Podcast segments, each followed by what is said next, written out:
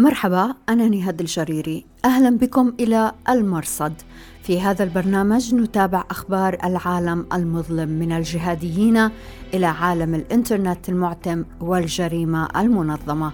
أهلا بكم في راديو وتلفزيون الآن. بودكاست على راديو الآن. أهلا بكم إلى حلقة هذا الأسبوع من المرصد. نغطي فيها الفترة من 9 إلى 15 مايو 2022 إلى العناوين. ما المطلوب من هيئة تحرير الشام حتى ترفع من قوائم الإرهاب؟ قراءة في دراسة معمقة أعدها أرون زالن من معهد واشنطن. من السيناريوهات المطروحة اعتزال القادة التاريخيين في الهيئة فالانتهاكات لا تسقط بالتقادم أو تغيير الاسم. ولاية الشام في داعش تتدخل لحل خلافات بين نساء التنظيم في مخيم الهول. وتتر القرم المسلمون يقاتلون مع أوكرانيا ضد الغزو الروسي. وضيف الأسبوع نيرودا آل حسين الصحفي في موقع إكسفار المتخصص بالتقنية. نيرودا يحدثنا عن البصمة الرقمية تاريخك على الإنترنت وكيفية محو آثارك. وبإمكانكم الرجوع إلى نص هذه الحلقة في أخبار الآن دوت نت. بودكاست على راديو الآن. نشر معهد واشنطن لسياسة الشرق الأدنى دراسة مهمة للباحث الدكتور أرن زالن بعنوان عصر الجهادية السياسية نموذج هيئة تحرير الشام. زالن من أشهر الباحثين في الجماعات الجهادية وله موقع جهادولوجي الذي يعد موسوعة فريدة لإصدارات هذه الجماعات. الدراسة تبحث في سؤال واحد هل فعلت هيئة تحرير الشام ما يكفي حتى ترفع من قوائم الإرهاب؟ هل هجرت الجهادية التقليدية وخطت نوعا جديدا من الجهادية يقوم على الدبلوماسية والتفاوض؟ وبالتالي أخذت شكلا لكيان يمكن أن يتعاطى معه المجتمع الدولي بالتعاون والحوار بدل الملاحقة والقتال؟ في البداية مهم جدا توضيح أن الدراسة لا تقول إن الأمريكان ردوا عن الهيئة كما جاء في بعض تعليقات السوريين على التليجرام بالعكس قد تبدو نتائج الدراسة محبطة لبعض أنصار الجماعة كما سيأتي لاحقا. يقع هذا البحث في 92 صفحة وثمانية فصول. بعد المقدمة في الفصول من اثنين إلى ستة يستعرض زلن أمرين متصلين. الأول كيف تحولت هيئة تحرير الشام منذ ظهورها في سوريا قبل عشرة أعوام تقريبا من جماعة إرهابية تقليدية إلى كيان أقرب إلى غيره من كيانات سلطوية في المنطقة. فالهيئة بنسختيها السابقتين فتح الشام وجبهة النصرة فكت الارتباط مع القاعدة وداعش وبالتالي لم تعد جزءا من الجهاد العالمي.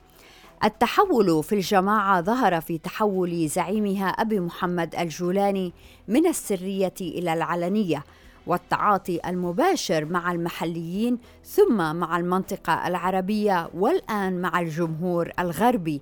في إشارة إلى ظهور الجولاني في مقابلات مع صحفيين أجانب ورغبته الواضحة في الحصول على اعتراف دولي. يشرح زلن أن الجولاني كان في 2012 يخفي وجهه ويغير صوته أما اليوم فها هو يتجول في إدلب بحرية وهو ما يمثل مرحلة جديدة من تطور الحركة الجهادية تجاه هدفها باستحداث حوكمة مستدامة ومؤشر على قبول أطراف دولية معينة لهذه الحالة.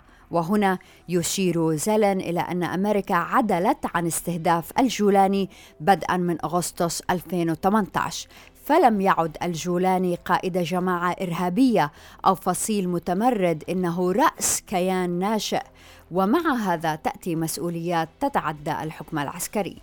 الأمر الثاني الذي تناوله زلن في هذه الفصول الأولى هو أن سلوك الهيئة في الماضي لن يمحى بتغيير الاسم أو حتى النهج.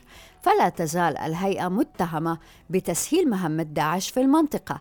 ولا تزال انتهاكات الهيئة لحقوق الأقليات تشكل معضلة أمام المشرع الأمريكي ومن ذلك انتهاكات ضد الدروز والمسيحيين وحتى العلويين بالإضافة إلى تنفيذ اغتيالات مثل اغتيال رائد الفارس الذي يعتبر رمز الثورة. وهنا يؤكد الباحث أنه لا يكن أي تعاطف مع النظام السوري عندما يستعرض نشاط الهيئة ضد المناطق العلوية مثلا. بحثه يتعلق بما قد يعتبر إشكالية قانونية. ومن سلوك الهيئة دعمها جماعة أو فرادى هجمات إرهابية خارجية رغم خروجها من دائرة الجهاد العالمي. فمثلا في جريمة قتل المدرس الفرنسي سامويل باتي وجد المحققون الفرنسيون أن القاتل أنزوروف الشيشاني كان تواصل مع فاروق الشامي وهو من التاجيك المنتمين إلى الهيئة. المحققون الفرنسيون يعتقدون أنه ربما أثر على أنزوروف لينفذ الهجوم وعليه فمن غير المحتمل أن الهيئة كتنظيم لها علاقة بالهجوم ولكن يبدو أن لأفراد منتمين إليها علاقات مع آخرين في الخارج قد يحرضونهم على تنفيذ هجمات. ويزيد زلن أن واحدة من أدوات الإعلام المساند التابعة للهيئة وهي شموخ لا تزال فيها مقاطع صوتية لأسامة بن لادن زعيم القاعدة وأبي يحيى الليبي وعبد الله عزام. ما يعني أنه بينما قطعت الجماعة علاقتها مع القاعدة بنسختها الحالية إلا أنها لا تزال تتمسك بالإرث التاريخي لحركة الجهاد الأوسع. الفصل السابع يستعرض مسائل قانونية تتعلق بتوصيف الجماعة أو الشخص الإرهابي. ما هي الشروط التي إن تحققت توضع جماعة أو شخص على قوائم الإرهاب الأمريكية؟ يقول زيلن ومنذ قطعت الهيئة علاقتها مع القاعدة بقيت خمسة أجزاء من التعريف القانوني تنطبق على الهيئة. وبالتالي كيف يمكن لأمريكا أن تتعامل مع هذه العناصر الخمسة المتبقية فترفع الهيئة من قوائم الإرهاب؟ أم أن ثمة سيناريوهات أخرى؟ يستعرض زلن خيار فرض عقوبات على الهيئة أو أفراد فيها بناء على سجل انتهاكات حقوق الإنسان التي لا تسقط بالتقادم الأمر الذي سيتيح المجال أمام المجتمع الدولي للتعامل مع الهيئة دون التغاضي عن تاريخها أو تاريخ أفرادها. ثمة سيناريو آخر وهو فرض شروط على الهيئة إن طبقتها خرجت من التصنيف ومنها حلها وتحويل بنيتها التحتية إلى حكومة الإنقاذ واجهت الهيئة المدنية التي يجب أن يكون انتخاب مجلس شوراها متاحا للجمهور ومنهم النساء. ويشرح زلن أن الكيانات المقاتلة التابعة للهيئة قد تدخل فيما يشبه وزارة الدفاع ضمن حكومة الإنقاذ هذا حيث أن السيطرة المدنية على القوات المسلحة هي من أهم عناصر الحكومة المستقرة. وقد يفرض على الهيئة شرط أن يستقيل قادة تاريخيون فيها بطواعية فيقضون أحكاما بالسجن على جرائمهم السابقة ومن ثم يعتزلون الحياة السياسية. وكحل توافقي يمكن قضاء فترة الأحكام هذه في بلد مثل تركيا الذي يعتبر حليفا غير رسمي للهيئة. يقر زلن بتعقد المسألة فيعرض لبعض جوانب جدل مع باحثين سوريين يرون أن أي نوع من استيعاب الهيئة هو سياسة ضعيفة. يحكمها مثالية إنسانية أو واقعية جيوستراتيجية تتعدى على الأمل ببناء سلام دائم في سوريا موحدة. يرد الباحث إن أفضل سياسة هي بأن تظل الهيئة على قوائم الإرهاب إلى أن تغير في ذاتها. مع هذا من الجيد اختبار ما إذا كانت الهيئة مستعدة لفتح نظامها السياسي وقبول مساءلتها على جرائمها السابقة مهما ظهر أنها لن تفعل ذلك. باختصار يقول زلن تحويل وضع الهيئة إلى نظام عقوبات آخر غير ممكن في هذه اللحظة وإن كان مجديا أن نفصل أدوات سياسية محتملة في هذا الإطار قد تستخدمها واشنطن بناء على أولوياتها. بودكاست على راديو الآن. تناقل معارضو هيئة التحرير الشام ما قالوا إنه تسريب من سجون الجولاني يتعلق بأبي يحيى الجزائري الجهادي الذي كان سابقا عضوا في حراس الدين قبل فصله من التنظيم في قضية الخلاف الداخلي الشهير مع قيادة التنظيم بسبب تقاربه مع الهيئة. اعتزل التنظيم وظل معارضا للهيئة فاعتقل في يوليو 2020 ضمن الانقضاض الكبير الذي قضى على ممثل القاعدة في الشام. التسريب يقول إن مدير السجن في حارم يشبحه خمسة أيام متواصلة ويريحونه فقط عند الإفطار والسحور. وفي مسألة المعارضين المعتقلين نقل منظر الجهادية أبو محمد المقدسي في حسابه على تويتر التوحيد أولا أن تركيا قبل شهر سلمت أبا اليمان الوزاني إلى هيئة تحرير الشام وعادته إلى إدلب. على الأرجح أن الوزاني المقصود هو المسؤول القضائي سابقا في حراس الدين والذي أقيل مع أبي يحيى وغيره في ذلك الخلاف صيف 2019 بعد إقالته انشق مع جماعة أنصار الحق وظل في إدلب اعتقلته الهيئة في نوفمبر 2019 بتهمة الغلو والتكفير. بحسب المشرف على قناة مزمجر الثورة السورية على الأرجح أطلق سراح الوزاني في النصف الأول من 2021 بعد أن أمضى أكثر من عام في السجن. يقول المقدسي إن الوزاني خرج من إدلب بعد إطلاق سراحه وعمل مع أخوة أتراك ثقات ليتكسب عيشه إلى أن اعتقلته الاستخبارات التركية وسلمته لهاتش المقدسي واثق من معلوماته بدليل أن للوزاني جزء من راتبه لم يستلمه بعد.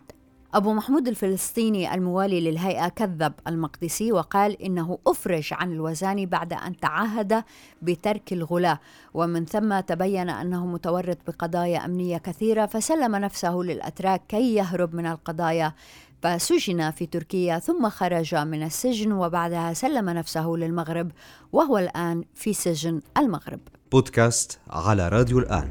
نشرت قناة فضح عباد البغدادي والهاشمي رسالة حديثة بتاريخ مايو الجاري صادرة عن مكتب شؤون المخيمات في ولاية الشام التابع لداعش موجهة إلى سجينات التنظيم في مخيم الهول.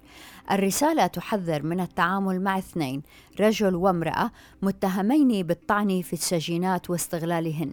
تعلق القناة ليس المهم الأسماء والاتهامات المهم هو خروج ولاية الشام ببيان تعترف فيه بشكل علني بوجود خلافات بين السجينات في الهول. وهذا يعني أن بعضها خرج عن السيطرة واقتضى أن يتدخل التنظيم بشكل رسمي. ما يجهله عامة الناس هي الخلافات المدمرة بين نساء تابعات لولاية الشام وأخريات تابعات لولاية العراق داخل المخيم وخروج هذا التعميم من ولاية الشام تحديدا هو من إرهاصات تلك الخلافات سنسمع عنها في المستقبل القريب. انتهى الاقتباس. بودكاست على راديو الآن. نقلت قناة أخبار الآن اليمن على التليجرام أنباء عن اتفاق جديد بين تنظيم القاعدة وميليشيا الحوثي في البيضاء اليمن. وفيه أن قيادات في ميليشيا الحوثي الموالية لإيران التقت أبا القعقاع الريامي الذي وصف بأنه قيادي بارز في تنظيم القاعدة بمحافظة البيضاء بهدف الاتفاق على إطلاق ميليشيا الحوثي عشرات من عناصر تنظيم القاعدة مقابل تنفيذ عدد من العمليات الإرهابية في المحافظات المحررة. بودكاست على راديو الآن. نشرت مجلة New Lines Magazine الأمريكية مقابلة مع مصطفى جيميليف أحد زعماء التتر المسلمين في أوكرانيا. تتر القرم هم مسلمو أوكرانيا وأكبر أقلية فيها بالرغم من أن روسيا احتلت جزيرة القرم في 2014 إلا أن الفارين منها انضموا إلى الحرب ضد الغزو الروسي الذي بدأ في فبراير الماضي. هؤلاء يخدمون في الجيش الأوكراني كمتطوعين يقدمون المساعدة الإنسانية. يتحدث جيميليف عن ترويس المجتمع التتري في القرم، فليس الدين وحده المستهدف وإنما الهوية واللغة. فيمنعون من التحدث بلغتهم الأم ويعانون من التمييز فيعاملون مواطنين من الدرجة الثانية. الرئيس الروسي فلاديمير بوتين في إحدى تبريراته الواهية لغزو أوكرانيا قال إنه أراد الانتصار لحق الأقليات في الاحتفاظ بإرثها. بودكاست على راديو الآن. أهلا بكم دائما في راديو وتلفزيون. الآن نستضيف هذا الأسبوع الأستاذ نيرودا آل حسين الصحفي المتخصص في الكتابة التقنية يكتب الآن في موقع أكسبار المتخصص باللغة العربية. شكرا جزيلا لوجودك معنا أستاذ نيرودا. يا أهلا وسهلا وشكرا لاستضافتي كمان. الحقيقة موقع إكسفار متميز ويقدم خدمة مهمة في تعزيز المحتوى العربي على الإنترنت فيعطيكم العافية جميعا كتبت حضرتك عن البصمة الرقمية تاريخك على الإنترنت وكيفية محو آثارك كيف يمكن أن يمحو شخص وجوده الرقمي في هذا العصر وهذه الطفرة من ال social media؟ أه طبعا البصمة الرقمية باختصار شديد يعني هي الآثار اللي نحن بنخليها ورانا بأثناء التصفح أو بأثناء مثلا آه، إرسال منشور على الفيسبوك أو التويتر أو مثلا بتعليق على شيء post محدد عند الأصدقاء أو حتى باستفسار على المنتج أو شراء منتج. هي كلها بتؤدي لآثار نحن بنسميها البصمة الرقمية. البصمة الرقمية طبعا هي مجموعة بيانات بيانات شخصية للإنسان سواء IP سواء نوع الجهاز سواء اهتماماتك سواء ميولك آه، وزائد الملفات التعريف الارتباطي لمواقع الإنترنت آه، بتجبرنا اني نوافق عليها آه، الكوكيز يعني اللي ب... كمان هي بتساهم بإنشاء البصمة الرقمية اللي بتسمح للمسوقين وغيرهم كمان بتتبعنا. أما كيفية محو البصمه يعني. فهي يعني بعملية بحث بسيطه على جوجل بإمكان أي شخص يعرف آه، آه، شلون لك شكل البصمة الرقمية الشخصية للإنسان. وبإمكانه طبعا عن طريق آه، القام بالبحث عنه عن طريقها بإمكانه إدارة البصمة الرقمية. باعتقادي إني إدارة البصمة أفضل من مسح البصمة. فالبصمة اللي مدارة بشكل جيد آه، بإمكانها تكون مثل السي في مثل السيرة الذاتية لأي شخص آه، سواء بتقوم بعرض أعمالك أو بهواياتك أو إنجازاتك. فالبصمه الرقمية ما هي شيء مخيف للشخص المدرك بقيمه البصمه الرقمية. فما في داعي ان الإنسان يقوم بحذف البصمه ابدا.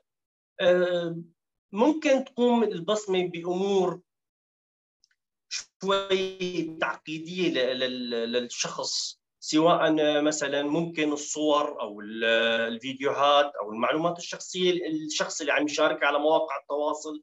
ممكن تؤدي إلى مثلا نوع من التنمر أو مثلا نوع من الابتزاز الجنسي أو مو بالإمكان الاستفادة منها بالهجمات الهندسة الاجتماعية اللي بتؤدي إلى سلسلة من الاختراقات وسرقة البيانات.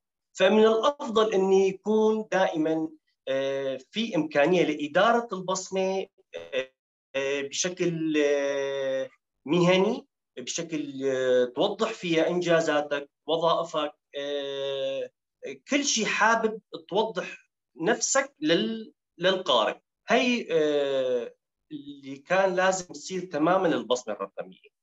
أستاذ نرودا بفهم من حضرتك إنه إذا لغيت profile ي من فيسبوك أو إنستا أو تويتر بصمتي الرقمية بتضل. آه، إذا حدا عمل عني بحث رح يلاقي شيء عني صح؟ فعليا نحن إذا حذفنا أي profile أي account عن أي موقع نحن ما رح نظهر قدام الناس. بس بياناتنا بتضل محفوظة بالشركات. هون المشكلة إن بياناتنا دائما الشركات تحتفظ فيها حتى بعد لو حذفنا ال account تبعنا.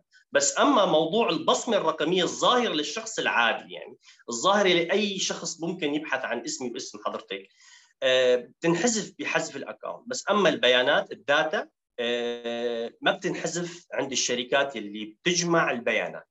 الشغلة الثانية اللي بفهمها منك نيرودا هي إنه الإدارة مقابل الحذف يعني إنه ننتبه شو بننزل صور شو بنكتب شو ألفاظ بنستعمل حتى لا يرتد هذا الأمر علينا مستقبلا. تماما تماما.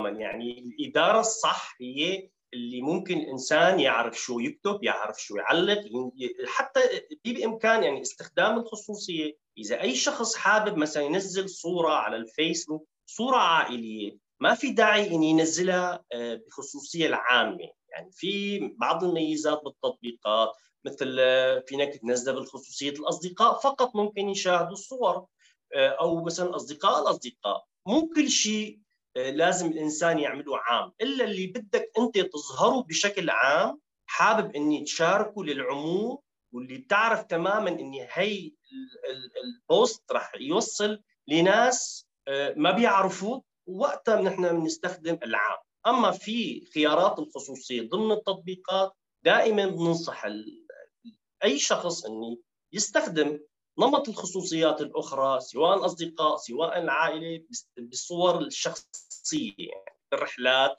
بالمناسبات. هي شيء خاص مو عام يعني على الفيسبوك.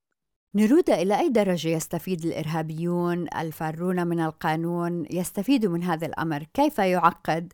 حياتنا نحن الصحفيين والباحثين أو حتى الأمنيين.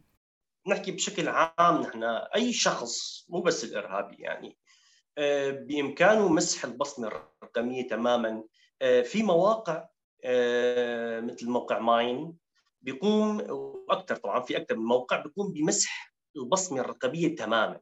طبعا هاي المواقع متخصصة بهذا الشيء فقط اختصاصها ان تمسح أي وجود لأي شخص عن ال ال ال ال الإنترنت بشكل عام. وطبعا آه، في كمان ميزات ثانية مثل متصفح كروم في مجال التصفح الخفي ضمن الكروم في التصفح الخفي اللي هي آه، ما بتحتفظ سجل التصفح ما بتحتفظ ملفات التعريف الارتباطي ما بتحتفظ بيانات الموقع الويب اللي عم تزورها ما بتحتفظ آه، آه، بأي معلومات أنت أضفتها حتى ضمن النماذج بالمواقع. فأي شخص مو بس الإرهابي كمان بإمكانه إني يتصفح الإنترنت بشكل خفي تماما ومثل ما قلت لك ان في مواقع متخصصة بمسح الأثر تماما لأي شخص بده على الفيسبوك والتويتر واللينكد والإنستا والمواقع والمدونه بشكل عام أي شيء مرتبط بمصبته قادرة المواقع ان تمسحها بشكل نهائي. نيرودا حوالي 2 مليار شخص بيستخدموا فيسبوك وبنعرف المشاكل والجدل اللي لا يزال يلاحق فيسبوك سواء ضعف الخصوصية أو إحداث بيئة تعزز الإرهاب وحتى الاتجار بالبشر.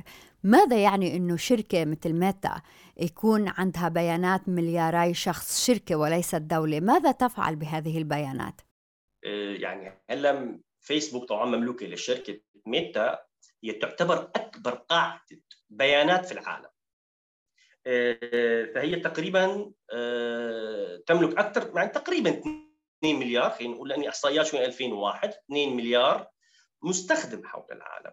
وطبعا آه، بالإضافة إني تطبيق الواتساب كمان تابع لميتا اللي هو أيضا كمان عنده 2 مليار مستخدم نشط شهري. وإذا بتتذكري الضجة اللي صارت آه، العام الماضي حول آه، سياسة خصوصية الواتساب واللي كان المحور الأساسي فيها آه، هو تبادل البيانات مع الفيسبوك مع الانستا مع أطراف ثالثة.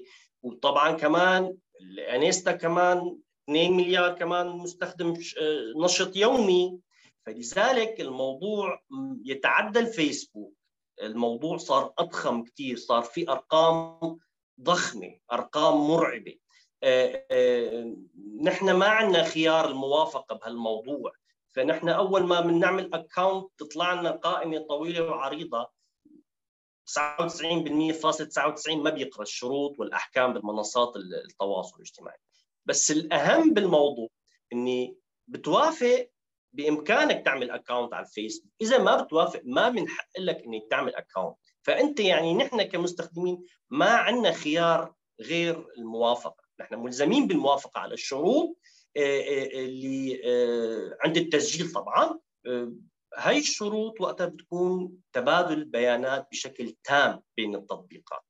وطبعا بقى وقتها ببلش البيانات هي تنباع لجهات وأطراف ثالثة من شركات إعلانية التي يمكن بعدها تقدم إعلانات بشكل أكثر توجيها واستهدافا للمستخدم بخلاف البيانات اللي آه، أحيانا الأجهزة الاستخباراتية بإمكانها الحصول على هالبيانات آه، طبعا بشكل من من الضغط سواء ضغوطات قانونية أو ضغوطات سياسية، المهم آخر شيء هالبيانات بتوصل آه، لجهة المستخدم ما بده توصل، فنحن لا حول ولا قوة يعني بهالأمور. وهذا بيودينا لموضوع الخوارزميات نيرودا اللي بتلاحقنا حتى إنه إذا فكرنا في شيء وجدنا إعلانه هنا أو هناك وكأنه الإنترنت بيقرأ أفكارنا، لكن من أغرب ما قرأت كان مقال كتبته أنت عن التجسس من خلال السماعات الذكية، كيف؟ وبالتالي كيف يمكن أن نثق بما لدينا من أدوات hard disk، سماعات؟ هلا موضوع الثقة يعني ما بعرف شوي صعبة، يعني ليش بشكل عام يعني أي شيء مرتبط على الإنترنت مجرد في له خلفية ارتباط بشركة محددة أو لا التعيين آه، صعب إن الإنسان يكون في عنده ثقة. فمثلا أمازون يعني أمازون مو شركة آه، بسيطة تعتبر من عمالقة التكنولوجيا حول العالم يعني. آه، هذا التقرير صدر أتوقع بداية الشهر الحالي كان عن مجموعة باحثين من جامعة واشنطن وكاليفورنيا. التقرير حكى إني إني أمازون بلش تنتهك سياسة الخصوصية لمستخدمين السماعات الإيكو اللي بيجي مع المستخدم المساعد آه، الرقمي أليكسا.